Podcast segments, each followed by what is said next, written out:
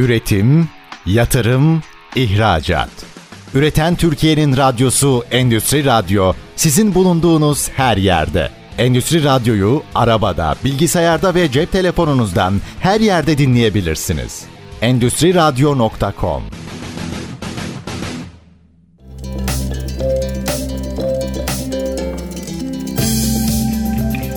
Bikem Öğünç Demir'in hazırlayıp sunduğu Proses Çalıştayı programı başlıyor. Proses Çalıştayı programından herkese merhaba. Ben Bikem Öğünç Demir. Bugünkü konuğumuz Krohne Türkiye Genel Müdürü Ersan Zambelli. Bugün Ersan Bey ile proses enstrümantasyonundaki gelişmeler ışığında endüstriyel otomasyonun geleceğini konuşacağız. Ersan Bey hoş geldiniz. Hoş bulduk. Çok teşekkür ederim. Ersan Bey öncelikle bizlere biraz kendinizi ve firmanız Krohne'yi kısaca tanıtabilir misiniz? Tabii ki memnuniyetle. Öncelikle ben de çok teşekkür ederim bizi davet ettiğiniz için. Ayrıca size ve Endüstri Radyo yayın hayatında da başarılar diliyorum. İsmim Ersan Zambelli. Elektrik elektronik mühendisiyim. Aynı zamanda işletme alanında lisans ve yüksek lisans eğitimleri aldım. Proses endüstrisinde ise çok çeşitli kademelerde ve birçok pozisyonda görev aldım. Bunların başında mezun olduktan sonra bir önemli bir kuruluşun şu anda televizyon ve diğer bütün teknolojik cihazların üretimini yapan bir kuruluşta ARGE'de işe başladım. Ondan sonra petrokimya alanında şu anda petrokimya konusundaki dev firmalardan birinde 10 sene bakım mühendisliği yaptım. Bu arada elektronik öğretmenliği yaptım. Daha sonra yine büyük bir firmada satış mühendisliğinden başlayarak satış tarafında her kademede bulunarak en son orada bölüm müdürlüğüne kadar yükseldim ve daha sonra da 12 yıldır Krone Türkiye'de genel müdür olarak görev yapmaktayım. Dediğim gibi proses endüstrisi alanında birçok alanda görev yaptım. Her pozisyonda bulundum. Dolayısıyla yaklaşık 33 yıllık da bir tecrübem var. Krone Türkiye organizasyona gelecek olursak biz 12 yıldır Türkiye'de Alman sermayesiyle hizmet vermekteyiz. Tabii ki Türkiye'de Krone yaklaşık 40 yıldır ürünleriyle servis vermekte. Krone dünyada ölçüm ekipmanları üreten bir firma olarak 1921 yılında kuruldu. Dolayısıyla 100 yılı aşkın bir tecrübeyle hizmet vermekte. Sadece ölçüm elemanları tarafında hizmet veriyoruz. Ama bunun yanında diğer mühendislik hizmetleri olsun, çözüm hizmetlerimiz olsun. Bu tür konularda da global olarak dünyada hizmet vermekteyiz. Farklı kıtalarda 11 ülkede 16 tane üretim tesisimiz bulunmakta. 5000'e yakında çalışanımız bulunmakta dünyada. Dolayısıyla Krone Türkiye hakkında söyleyeceklerim bunlar. Teşekkürler. Ben teşekkür ederim. Ee, endüstriyel otomasyon alanında uzun yıllardan bu yana aktif olarak çalışan birisiniz. Birçok farklı endüstriye yönelik pek çok projede yer aldınız. Halen de yılların getirdiği deneyiminizle sektörünüzün önde gelen isimleri arasında yer alıyorsunuz. Teşekkür ederim. Bir uzman gözüyle baktığınızda Ersan Bey, endüstriyel otomasyon kavramının dünyada ve ülkemizde ne hızla geliştiğine, gelinen noktaya ve gelecekte yaşanacaklara ilişkin görüşlerinizi bizimle paylaşır mısınız? Tabii ki. Biliyorsunuz Nüfus sürekli artıyor ve ihtiyaçlar da artıyor. Bununla birlikte demografik yapılar sürekli değişiyor. E, kaynakların kısıtlılığı aslında düşünüldüğü zaman ve iklim değişikliği ve çevre etkilerini de düşündüğümüz zaman rekabetin de arttığı bir dünyada gerçekten verimli üretim yapmak bir zorunluluk haline geldi. Bu çerçevede yaşanan teknolojik gelişmelerin de bu üretimde kullanılması artık zorunluluğun da ötesinde. Ülkemizi de tabii ki dünyadan e, çok fazla soyutlayamayız. Biz de e, dünyaya entegre olarak yaşıyoruz. Dolayısıyla ülkemizde de bu verimli üretime katkı yapacak ve teknolojik gelişmeleri de üst düzeyde kullanacak bir yapıya kavuşması gerekiyor, kavuşturmamız gerekiyor.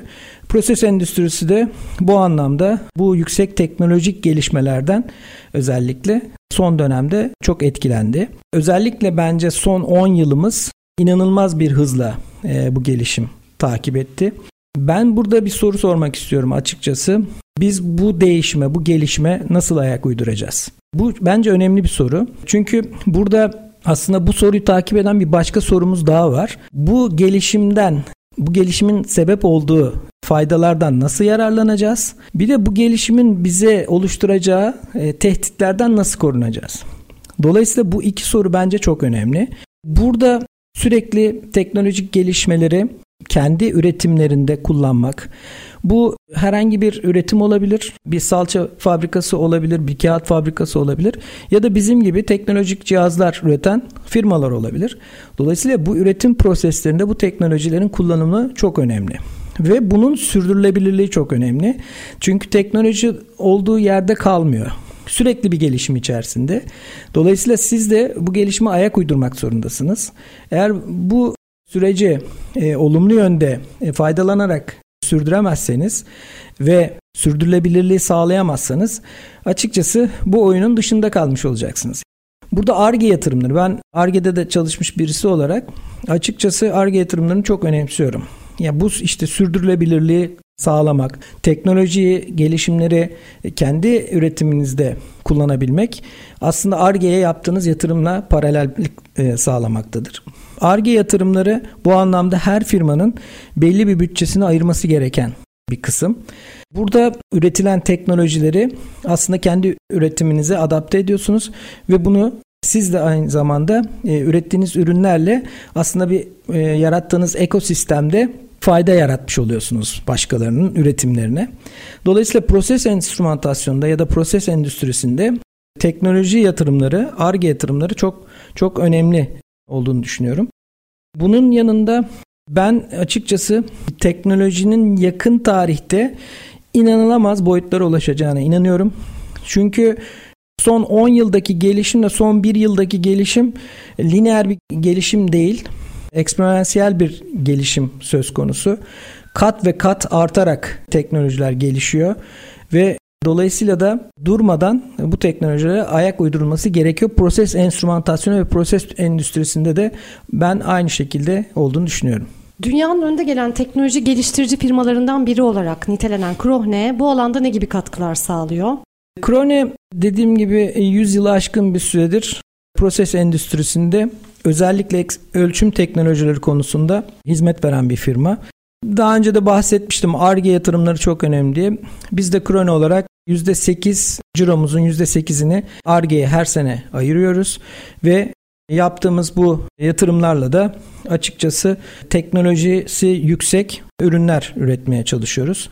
Geçmişte de Krone'nin endüstrimizde, sektörümüzde e, buluşunu yaptığı birçok ürün grubu var. Bu alanda hiçbir zaman hız kesmeden çalışmalarımıza da açıkçası devam ediyoruz. Özellikle ölçüm teknolojileri proses endüstrisinde önemli bir yer tutmaktadır. Burada aslında bir saç ayağından bahsedebiliriz. Üçlü bir saç ayağından bahsedebiliriz. Bir tarafta ölçüm elemanları var. Diğer tarafta kontrol ekipmanları var. Diğer tarafta da bu kontrolün gelmiş olduğu sinyalle aksiyon alan taraf var. Biz bu saç ayağının proses ölçüm tarafındayız. Proses ölçümünü şöyle aslında söyleyebilirim. E bir şeyi ölçmezseniz bilemezsiniz, bilmezseniz de yönetemezsiniz veya kontrol edemezsiniz. Dolayısıyla aslında yaptığınız kontrolün ne kadar doğru ya da yerinde olmasını istiyorsanız aldığınız verilerin yani ölçüm yaptığınız yerden gelecek olan verilerin de o kadar doğru ve hassas olması gerekmektedir. Dolayısıyla biz Krone olarak da bu anlamda yaptığımız, ürettiğimiz ürünlerde yüksek hassasiyete çok önem veriyoruz. Özellikle sürdürülebilir ve kararlı bilgiler çok önemli. Müşteri odaklı olmak çok önemli. Çünkü üretimlerimizi yaparken açıkçası müşterilerimizden aldığımız geri beslemeler de bizim için çok son derece önemli. Onların tecrübeleri doğrultusunda üretimlerimize yön veriyoruz açıkçası. Kullanıcı dostu olması ürünlerin çok çok önemli. Çünkü bir ürünü yaparsınız çok karmaşık yaparsanız onu kimse kullanamaz, kimseye devreye alamaz. Dolayısıyla onların da kullanıcı dostu, user friend dediğimiz tip ürünler olması gerekiyor. Bunun yanında son dönemde açıkçası çok konuşulan bir konsept de var. Endüstri 4.0 sektörümüzdeki. Bu aslında insan hayatına etkileyen bir konsept bence. Bence devrim diyebiliriz aslında Endüstri 4.0'a. Endüstri 4.0 devrimi diyebileceğimiz konsepte aslında Endüstri 4.0'ın anlamı çok farklı. Yani dijitalizasyon dedik çok yeni bir kavram değil ama bu dijitalizasyonun insan hayatına yansıması. Dolayısıyla tüm hayatımızda, tüm e, işte bunu proses üretiminden de bahsedebiliriz. İnsanın diğer yaşamındaki faaliyetlerinden de söz edebiliriz. Bunların hepsinde aslında bu dijitalizasyonun kullanılması anlamında bir devrim. Biliyorsunuz Endüstri 4.0 dördüncü devrim olarak e, nitelendiriliyor ama işte birinci devrimi de söyleyebiliriz. 1700'lerin sonunda 1780'li yıllarda Endüstri 1 işte su ve buharın kullanılarak üretim yapılması anlamında bir devrimdi. Endüstri 2 devrimi elektrik tarafını kullanarak yapılan e, üretim ayağıydı. Endüstri 3.0 aslında bize çok daha yakın otomasyon tarafının kullanılarak üretim yapılması. Endüstri 4.0 ise bu Endüstri 3.0'ın üzerine inşa edilecek bir husus. Artık otomasyonu bitirmiş olmanız lazım. Bu otomasyondan sonra birazcık daha fazla işte siber insan yapısına geçişi sağlayacak cihazların, makinelerin birbiriyle konuştuğu, aynı zamanda insanla da iletişim halinde olduğu bir aslında üretim sürecinden bahsediyoruz. İşte burada nesnelerin interneti var, hizmetlerin interneti var, siber fiziksel yapılar, sistemler var. Dolayısıyla hani Endüstri 4.0 aslında 3.0'ın üzerine inşa edilmesi gereken bir konsept olarak ben değerlendiriyorum. Dolayısıyla da bu Endüstri 4.0'ı inşa ederken mutlaka 3.0'ı tamamlamış olmamız gerekiyor. Krone de bu anlamda sensör aslında ölçüm sensörleri, ölçüm cihazları üreten bir firma. Bu bakış açısıyla sensör fiziğinin yanı sıra cihaz iletişimi ve proses endüstrisinde işte nesnelerin interneti dediğimiz 4.0'ın kısımlarından bir tanesi olan buna olanak sağlayan teknolojili teknolojileri ve süreç optimizasyonu için proses ve cihaz tanımlama, veri ve iletimlerini ve haberleşmelerini sağlayacak çalışmalar yapmakta. Ayrıca Fiziğin çeşitli temel alanları dışında da araştırmalarının yanında da bunu üniversitelerle birlikte yapan bir firma. Dünyada birçok üniversiteyle ortak çalışmalarımız bulunmakta. Birçok üniversitede kuluçka merkezimiz bulunmakta. Dolayısıyla aslında burada üniversitelerinde önemine ben dikkat çekmek istiyorum. Üniversitelerle sanayinin mutlaka ortak çalışması gerekiyor.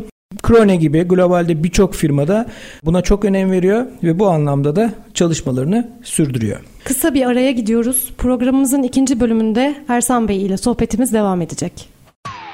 Üretim, yatırım, ihracat. Üreten Türkiye'nin radyosu Endüstri Radyo sizin bulunduğunuz her yerde. Endüstri Radyo'yu arabada, bilgisayarda ve cep telefonunuzdan her yerde dinleyebilirsiniz. Endüstri Radyo.com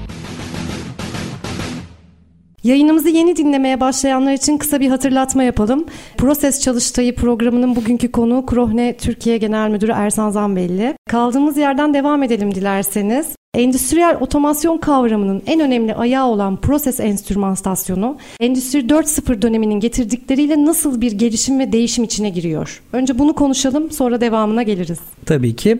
Çok teşekkürler tekrardan. Şimdi proses enstrümantasyonu aslında nedir sorusuyla başlayalım. Bir üretim tesisinde proses kontrolünün yapılması için, yapılabilmesi için gerekli verilerin sağlanması işini yapan kısmı aslında biz proses enstrümantasyonu diyoruz. Yani burada aslında enstrümantasyonu şöyle adlandırabiliriz. Fiziksel değişkenlerin ölçülmesi veya değerlendirilmesi tarafı. Yani daha önce de belirttim. Dünyada nüfusumuz artıyor ve gerçekten bununla doğru olan, orantılı olarak da ihtiyaçlar da artıyor ve kaynaklar da kısıtlanıyor. Bu paralellikte ölçüm noktaları da aynı oranda artıyor ve daha büyük üretimler yapmak zorundasınız. Ve bu üretimleri de daha hassas, daha doğru, daha kararlı ve daha ucuza yapmak zorundasınız. Daha maliyeti az ve verimli yapmak zorundasınız. Dolayısıyla yine biraz önce bahsettiğim konuya geri dönecek olursak bu verilerin son derece doğru ve hassas ölçülmesi gerekiyor ve bir üst kontrol mekanizmasına doğru bir şekilde iletilmesi gerekiyor. İşte proses otomasyonundaki aslında enstrümantasyon tarafının önemi burada ortaya çıkıyor. Yani yaptığınız ölçümlerin kesinlikle doğru, hassas ve kararlı ve uzun süre sürdürülebilir olması gerekiyor. Dolayısıyla bu süreçlere baktığımız zaman da prosesin doğru ve kararlı şekilde sürdürülebilmesi üretim tarafını da verimli kılıyor. Burada aslında şeyden bahsediyoruz, standartlaşmadan bahsediyoruz. Yani bir proseste standartlaşma son derece önemli. Sürekli aynı üretimi aynı kalitede ve aynı verimlilikte üretiyor olmanız gerekmekte. Şimdi burada tüm bu anlattıklarım sonucunda aslında kendini kanıtlamış yenilikçi ölçüm teknolojilerinin kullanılması, hızlı ve kararlı ölçüm yapabilen, birbiriyle üst kontrol platformlarıyla hızlı ve güvenilir iletişim sağlayabilen, kullanıcı dostu, kolay devreye alınabilen enstrüman cihazlarına ihtiyaç duyulmasının aslında zorunlu bir hale geldiği de ortaya çıkıyor. Teşekkürler. Peki ben bir önceki soruya bir geri dönmek istiyorum. Daha doğrusu şöyle biraz geri beslemeden bahsettik ya müşterilerimizden gelen beri, evet. geri beslemelerden. Bunu biraz açabilir misiniz? Şimdi biz sonuçta son kullanıcılarla çalışıyoruz. Üretim yapan tesislerle çalışıyoruz ve bir ürün satıyoruz. Bu sattığımız ürün kullanılırken ister cihazdan kaynaklı sorunlar olsun, ister prosesten kaynaklı sorunlar olsun bazı geri beslemeler olabiliyor. Bu olumsuz da olabiliyor, olumlu da olabiliyor. Yani bazen memnuniyet içeren hakikaten ya bu proseste bu cihaz çok güzel çalışıyor. İşte bunu şu başka uygulamada da deneyebilir miyiz? Ya da işte ya bu proseste bu cihaz çalışılmıyor. 3 ayda bir yıpranıyor. Bunun yerine farklı bir malzemeden bunu yapabilir miyiz? Gibi Müşteri tarafından müşterilerin e, prosesiyle ilgili en iyi prosesini bilen müşterilerimiz sonuçta. Onu kullananlar, onu kullanan mühendislerimiz, teknisyenlerimiz. Dolayısıyla oradan gelecek aslında geri bildirimler, feedbackler bizim için son derece önemli. Ona göre biz ürünlerimizi e, düzeltebiliyoruz. Nerede hata yaptıysak orayı farklı bir şekilde teknoloji belki teknoloji değişikliğine ihtiyaç olacak. Farklı teknolojiler kullanarak geliştiriyoruz, yeniliyoruz. Dolayısıyla burada aslında sahadan gelen geri bildirimler bizim için son derece önemli. Ve bu anlamda da aslında müşteri odaklılık ortaya çıkıyor. Tüm bunlarla beraber endüstri çevrelerine ve son kullanıcılara Krohne nasıl bir destek sağlıyor? Bunu biraz konuşalım. Daha sonra da proses yönetim üzerindeki çözümlerinize geçelim olur mu? Tabii ki. Şimdi tabii bizim aslında Krone olarak düzgün çalışan, doğru ölçüm yapan, hassas, sürdürülebilir cihazlar üretmek en büyük gayemiz. Ancak bunun yanında standart üretimlerinle birlikte aslında endüstriye ve prosese özel bazı cihazlar da geliştirebiliyoruz biz Krone olarak. İşte bu aslında biraz önce sorduğunuz soruyla da ilintili bir şey. Müşterinin mesela şimdi standart ürünler var bizim de ürettiğimiz. Bunları kullanarak prosesinde başarı elde edememiş çok nadir de olsa bazı case'lerle karşılaşıyoruz açıkçası. Durumlarla karşılaşıyoruz. Bu durumlarda o prosese özel, o endüstriye özel bize bazı isteklerle müşterilerimiz gelebiliyor. Diyorlar ki bizim prosesimiz bu. İşte burada şunu denedik, bunu denedik. Bir sürü cihazı denedik ama gerekli, yeterli gelişimleri kaydedemedik ve üretimimizi istenen boyuta taşıyamadık. Dolayısıyla burada biz aslında müşterilerimizle bir araya geliyoruz ve onların istekleri doğrultusunda yine başa dönüyorum ARGE çalışması yapıyoruz. Dolayısıyla burada gerçekten burada aslında üniversite ayağı da işin içerisine giriyor. Üniversitelerle birlikte bu prosese uygun düzgün çalışacak ürünü nasıl e, geliştirebiliriz noktasında birlikte çalışmalar yürütüyoruz ve bunun sonucu olarak da müşterilerimize özel terzi usulü dediğimiz ürünler de krone olarak üretebiliyoruz.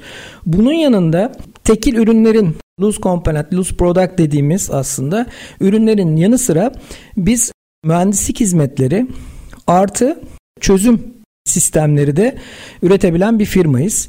Bununla ilgili aslında bizim Türkiye'de de ciddi çalışmalarımız var. Mühendislik bölümümüz Türkiye'de de yapılanması mevcut.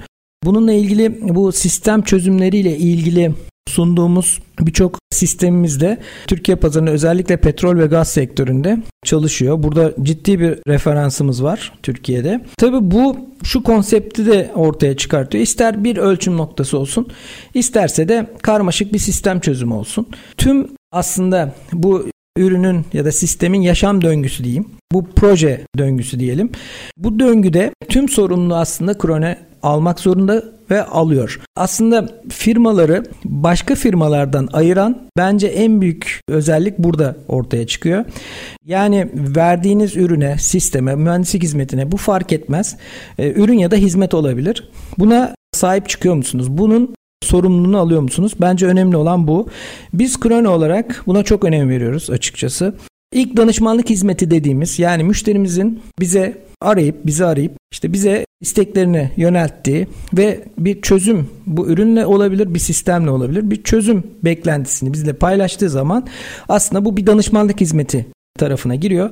İşte bu ilk danışmanlık hizmetinden devreye alınması e, ne kadar geçen süreçte buna biz aslında 360 derecelik bir süreç diyoruz. Burada biz bu eksiksiz bir hizmet konsepti sunmaya çalışıyoruz ve bu neye sebep oluyor? Sahada sorunsuz ve kesintisiz bir çalışmayı garanti etmiş oluyor. Burada ürün ve sistemlerin sorunsuz ve kesintisiz çalışma garantisi edilmesi bahsettiğimiz aslında satış sonrası destek ve akıllı servis hizmetlerimizle sağlanmakta.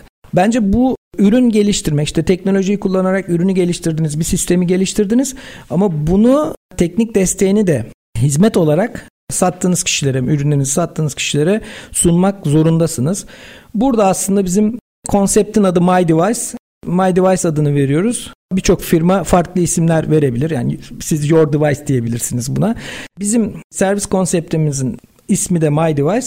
Biz bu konseptle aslında müşterilerimize bir ölçüm noktasının tüm yaşam döngüsü içerisinde akıllı servis araçlarını bünyesinde toplayan sorunsuz devreye alma ve her zaman Kronet çalışanlarının ve cihazlarının bir özelliği olarak onlara sunduğumuz bir e, aslında konsept diyebiliriz. Burada aslında bu hizmet kalitesini biz tamamen farklı bir seviyeye taşımış oluyoruz açıkçası. Burada tabii Krone'nin hizmetleri anlamında eğitim hizmetleri de söz konusu. Aslında bu bizim My Device tarafındaki hizmetlerden bir tanesi de bu. Sonuçta eğitim vermek, işte karşı taraftaki insanlarla aynı dili konuşabilmek için onları da belli anlamda belli düzeye getirmek için ara ara eğitim organizasyonları da yapmak gerekiyor. Bizim de bu anlamda Kronak Akademi adını verdiğimiz bir konseptimiz var. Eğitim platformumuz var. Biz burada işte bazı partner firmalarımızla Kronak Akademi seminerleri düzenliyoruz. Müşterilerimizin yerleşkelerinde farklı teknik eğitimler verebiliyoruz. Aynı zamanda web tabanlı Kronak Akademi Online diye bir eğitim platformumuz var. Burada da yine aynı şekilde eğitimlerimizi gerçekleştirebiliyoruz. Krohne Akademi'den biraz daha bahsedelim. Tabii. Kimler Krohne Akademi'ye başvurabiliyor ve burada eğitim alabiliyor? Krohne Akademi şöyle yaklaşık 10 yıldır Türkiye'de bunu seminerleri biz düzenliyoruz. E, tamamen ücretsiz ve herkesin başvurabileceği, kaydolabileceği bir e, platform. Dediğim gibi biz 3 e, ya da 4 firma bir araya gelerek bu organizasyonları gerçekleştiriyoruz farklı şehirlerde, farklı lokasyonlarda, farklı konu konseptinde açıkçası olabiliyor. Dolayısıyla tüm proses endüstrisi içerisinde yer alan işte bu mühendis olabilir, yönetici olabilir, teknisyen olabilir, uzman olabilir. Herkesin rahatlıkla katılabileceği bir platform. Eğitimler ne kadar sürüyor Ersan Bey? Şöyle bir günlük bir şey sürecimiz var. O gün içerisinde 4 ya da 5 bazen 6 açıkçası konuya bağlı olarak eğitimler veriyoruz. 40-45 dakikalık eğitimler. Burada aslında biz eğitimle fuar konseptini bir araya getirmiş oluyoruz. Aynı zamanda bizim orada fuar standlarımız da oluyor. Dolayısıyla sunduğumuz eğitimlerde verilen teknik bilgileri aralarda eğitime katılan arkadaşlar cihazları ya da sistemleri bizzat gözleriyle de görerek orada bulunan uzman arkadaşlarla birebir kontak kurarak daha detaylı bilgi alabiliyorlar ve açıkçası havada kalan hiçbir şey kalmıyor. Onları aralarda gerçek şekilde de görebiliyorlar. Peki Krohne Akademi seminerler dışında başka ne gibi faaliyetlerde bulunuyor Ersan Bey? Ee, teşekkür ederim. Güzel bir soru aslında. Ben biraz daha açma fırsatı yakaladım bu soruyla. Krona Akademi seminerlerimiz dediğim gibi 3 firmanın bir araya geldi ya da 4 firmanın bir araya geldi seminerler bütün onlar bir gün sürüyor ama Krona Akademi konsepti içerisinde aslında bizim müşterilerimize bir gün, iki gün, üç gün veya daha fazla süreyle ihtiyaca bağlı olarak verdiğimiz kendi yerleşkelerinde veya bir otelde olabilir sunduğumuz eğitimler var. Tamamen teknik eğitimler. Bunun yanı sıra bir de daha önce de bahsetmiştim web tabanlı Krone Akademi Online adında bir eğitim portalımız var. Burası da yine ücretsiz bir portal. Sadece girip kayıt oluyorsunuz. Burada kayıt olduktan sonra birçok eğitim görebiliyorsunuz. Proses endüstrisiyle ilgili, yine enstrümantasyonla ilgili. Bu aslında sadece ürünlerle alakalı da olmayabilir. Çeşitli konularda direktiflerde olabilir. İşte bir tehlikeli alanlarla ilgili mesela veya bir safety sil sistemleri dediğimiz e, sistemlerle ilgili eğitimler olabilir. Çok geniş kapsamlı bir eğitim ağımız var. Dolayısıyla burada istediği eğitimlere katılabiliyor kullanıcı ve sonuçunda e, bu eğitimlere katıldıktan sonra bir sınav e, yapılıyor. Yine hepsi online web üzerinden. Bu sınavda da başarılı olursa sonuçta sertifikalandırılabiliyor da bu da güzel bir hizmet olarak düşünüyoruz. Yeniden kısa bir araya gidiyoruz. Programımız 3. bölümüyle devam edecek. Üretim, yatırım, ihracat. Üreten Türkiye'nin radyosu Endüstri Radyo sizin bulunduğunuz her yerde. Endüstri Radyo'yu arabada, bilgisayarda ve cep telefonunuzdan her yerde dinleyebilirsiniz. Endüstri Radyo.com Herkese merhaba. Proses Çalıştayı programında 3. bölümdeyiz. Ersan Bey ile sohbetimiz devam ediyor. Endüstriyel otomasyonun geleceğini konuşuyoruz. Ersan Bey, Krohne Akademi'de kalmıştık. Oradan devam etmek istiyorum ben. Biliyorsunuz dijitalizasyon, yapay zeka teknolojileri bazı meslek gruplarında kalifiye eleman sıkıntısı da yaratıyor aslında. Bu anlamda verdiğiniz eğitimlerin sektöre istihdam adına ve çalışanlara katkı adına neler sağladığını söyleyebilirsiniz? Çok teşekkür ederim. Gerçekten güzel bir soru yine. Şimdi Krone Akademi aslında önemli bence sektör anlamında önemli bir hizmet e, üstleniyor. Şöyle ki biz burada birçok firmadan farklı şey yapmaya çalışıyoruz ve bu bakış açısıyla yola çıktık. Eğitimlerimize katılan arkadaşlarımız mutlaka hak vereceklerdir bu dediklerimin doğru olduğunu da kabul edeceklerdir. Ya seminerler firmaların yaptığı aslında organizasyonlar ama burada bir taraftan sonra birazcık ürün tanıtımına kayıyor iş. E işte benim ürünüm şöyle, benim sistemim şöyle, işte bunları yapar. Krona Akademi bunlardan farklı bir boyutta. Biz özellikle buna dikkat ediyoruz. Verdiğimiz eğitimlerin hepsi teknik eğitimler. E, dolayısıyla aslında oraya katılan arkadaşlarımız teknik olarak donanımlarını bir üst seviyeye çıkarabiliyorlar. Bunun devamını da getirme imkanları var. Biraz önce bahsettiğim Krone Akademi online dediğimiz web tabanlı eğitim aslında bu Krone e, Akademi'de verilen eğitimlerin devamı. Yani istenirse ilgili arkadaşlar kendilerini geliştirmek anlamında bu eğitim süreçlerine devam edebilirler. Bu nedenle mutlaka katılımcılara olumlu yönde fayda sağlıyor. E, tabii istihdam olayı çok çok önemli. Şimdi Endüstri 4.0'ın aslında Endüstri 4.0 devriminin diyeyim en büyük korkularından bir tanesi de istihdam kayıplarına sebep olacak mı olmayacak mı e, kaygısı. Tabii buna aslında kişiler karar verecekler. Kendilerini ne kadar iyi yetiştirirlerse, ne kadar geliştirirlerse ve teknolojiye ne kadar ayak uydururlarsa bence hiç korkmalarına gerek kalmayacak. E, mutlaka ve mutlaka e, bu dünyada bir iş üstlenecekler. Teşekkürler. Burada hemen bir parantez daha açmak istiyorum ben sektör temsilcileriyle ilgili olarak aslında sektörler sanayi paydaşlarıyla beraber de büyür. Bu açıdan baktığınızda tecrübeli de bir isim olarak sanayinin gelişimi paydaşlarıyla beraber dönüşümü adına katkılarınız neler sizce? Aslında hiçbir zaman tek başına bir şeyi başaramazsınız. E, mutlaka bir ekip olmak zorunda. Bu kendi işimizde de böyle. Bu bizim sektörümüzde de böyle. Yani birçok paydaşlarla bir aradayız. İşte biz Krone Akademi'yi o yüzden partnerlerimizle birlikte organize ediyoruz. Tabi bu tarafta paydaşlarımız arasında aslında müşterilerimiz var. İşte müşterilerimiz de aslında biz işlerimize dahil ediyoruz. Biraz önce bahsettiğim müşteri odaklılık, onlardan gelen feedbacklere göre üretimlerimizi yönlendirmeleri. Burada işte bu paydaşların da mutlaka bir iletişim halinde olması gerekiyor. Bence en büyük ayaklardan bir tanesi üniversiteler. Sanayi üniversite iletişimi, birlikteliği ve birlikte çalışmak bence son derece önemli. Ülkemizde ne yazık ki bu taraf birazcık zayıf ilerliyor bence benim gördüğüm. Son zamanlarda bir çalışma var bununla ilgili ama hala istenen noktaya gelememe durumu var. Dolayısıyla tüm paydaşların aslında taşın altına elini koyup bir şeyleri gerçekleştirmesi gerekiyor. Eğer bu Endüstri 4.0 devriminin içerisinde yer alacaksak ülkece. Endüstri 4.0 demişken biraz ona değinmek istiyorum. Endüstri 4.0 Türkiye'de geldiği noktayı biraz değerlendirir misiniz? Yani şu anda günümüzde aslında Endüstri 5.0 bile konuşulurken hala Endüstri 3.0'da kalanlar da var. Almamız gereken yolla ilgili e, biraz sizi dinleyelim. Çok teşekkürler. Ya ben aslında Endüstri 4.0'ın bu endüstriyel devrimin diyeyim dünyadaki üçüncü büyük dönüşüm olduğunu düşünüyorum. Birinci dönüşüm tarım alanında gerçekleşti. Bu neydi? İnsanlar besin toplayıcısı durumdaydı. Yani avcıydık biz, besin topluyorduk. E sonra nereye geçtik? Besin üreticiliğine geçtik. Dolayısıyla bence en büyük devrim burada oldu. İkinci devrim aslında işte endüstri bir devrimi, bir iki devrimini iç içe kapsıyor.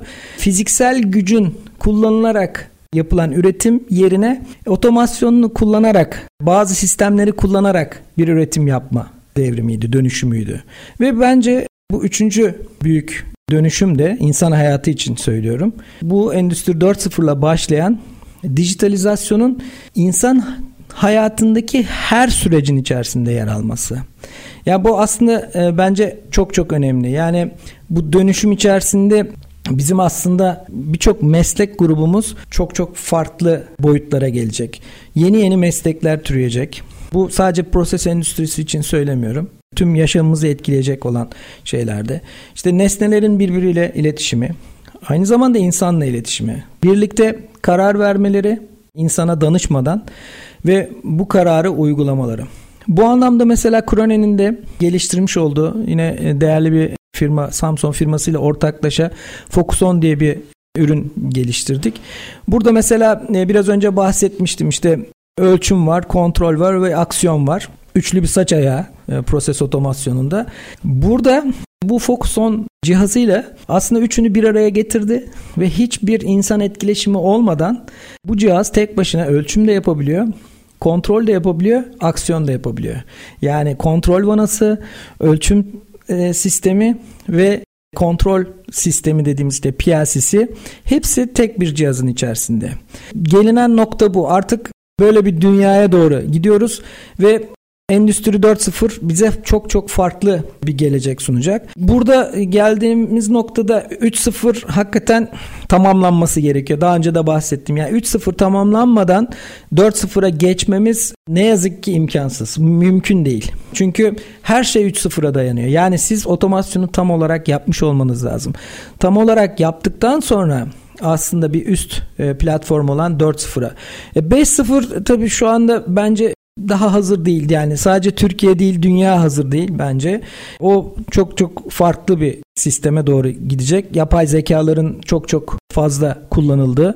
Ya gelecek aslında ben e, şey diyorum yani siber insan ekosistemi olacak. Yapay zekanın çok daha ön planda olduğu ama insansız olmayacağı Dolayısıyla çünkü duygular çok önemli. Gerçi artık yapay zekalarda da duygular var. Yani gençler şimdi yapay zeka ile mesajlaşıyor. WhatsApp'tan mesajlaşıyorlar. Şiir yazdırıyorlar e, yapay zekaya. Dolayısıyla böyle bir etkileşim var aslında. Yani farklı bir siber dünyaya doğru gidiyoruz ama insanın mutlaka içerisinde olduğu bir dünya. Ben mesela birkaç tane gelecekle ilgili şey vereceğim. Meslek grupları. Bunu Şöyle söyleyeyim mesela veri dedektifi diye bir meslek grubu olacak. İşte yapay zeka iş geliştirme uzmanı olacak. E, siber şehir analisti olacak. E, makine ekip yöneticisi olacak. Sanal mağaza asistanı olacak. Ya bakın ben bu verdiğim örneklerdeki yani bunun gibi bir sürü e, iş dalları çıkacak. Bunlar prosesle alakalı olanlar da var. E, prosesle alakalı olmayanlar da var. Yani işte sanal mağaza asistanı mesela. Şu anda bir mağazanın asistanı var ama sanal mağaza asistanı diye bir meslek grubu olacak. Dolayısıyla biz aslında gençlerimizi bu tarafa doğru hazırlamamız lazım. Çünkü farklı bir tarafa doğru dünya evriliyor ve burada biz eğer olacaksak mutlaka altyapımızı buna göre sağlam bir şekilde hazırlamamız gerekiyor ve buraya hazır bir şekilde yolumuza devam etmemiz gerekiyor. O zaman tam bu noktada gençlere önerilerinizi de alabilir miyim? Neler önerirsiniz? Onlar kendilerini nasıl hazırlamalı? Valla gençlere çok iş düşüyor. Bir kere benim de bir oğlum var üniversitede okuyan. Dolayısıyla onunla da iletişimden dolayı tecrübelerim var. Bir kere hayal çok güzel bir şey ama boşa hayal kurmamak lazım. Hayal kurmak gerçekten çok önemli. Yani hayal kurmazsanız da hiçbir şey gerçekleştiremezsiniz. Ama bu hayaller e, belli bir yüzeye basması gerekiyor. Yani ayaklarımız çok havada olmaması gerekiyor çok okumak gerekiyor. Yani e, gerçekten e, dünyayı çok yakından takip etmek gerekiyor. Teknolojileri özellikle yakından takip etmek gerekiyor. E, burada üniversitelerden alınan sadece eğitimlerle kalınmaması gerekiyor. Yani aslında bireyin, gencin kendini her anlamda geliştirmesi gerekiyor. Bir de ben nacizane şöyle bir şeyim var bir şeyi öğrenmek istiyorsanız ona dahil olmanız gerekiyor. Dolayısıyla yaz tatillerinde veya müsait zamanlarda bir yerlerde çalışmaları çok önemli.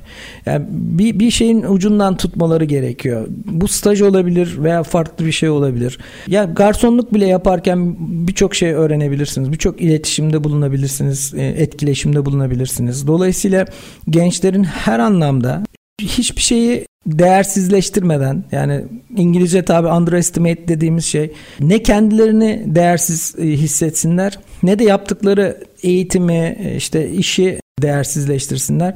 Mutlaka her iş değerli ve her işi en iyi şekilde yapmaya çalışmaları gerekiyor. Yani muş gibi yapmak bizim toplumumuzun bence en büyük problemi toplumsal defekt dediğimiz bence mış gibi yapmak. Bir şeyi gerçekten isteyerek, severek ve iyi yapmaya çalışarak eğer yapılırsa kesinlikle o tarafta başarı kaçınılmaz olur. Ersan Bey biliyorsunuz bir pandemi yaşadık global anlamda. Hatta hala etkileri de devam ediyor. Bu pandemi sürecinin endüstriyel otomasyonun e, gelişimini nasıl etkilediğini düşünüyorsunuz? Yeni bir pandemi olursa buna hazır mıyız? Çok teşekkür ederim. Pandemi gerçekten hayatımızı değiştirdi. Birçok şeyi e, yapılmaz olarak düşünürken yapılabilir olduğunu gördük. Ben bile mesela evden çalışmaya ben karşı birisiydim.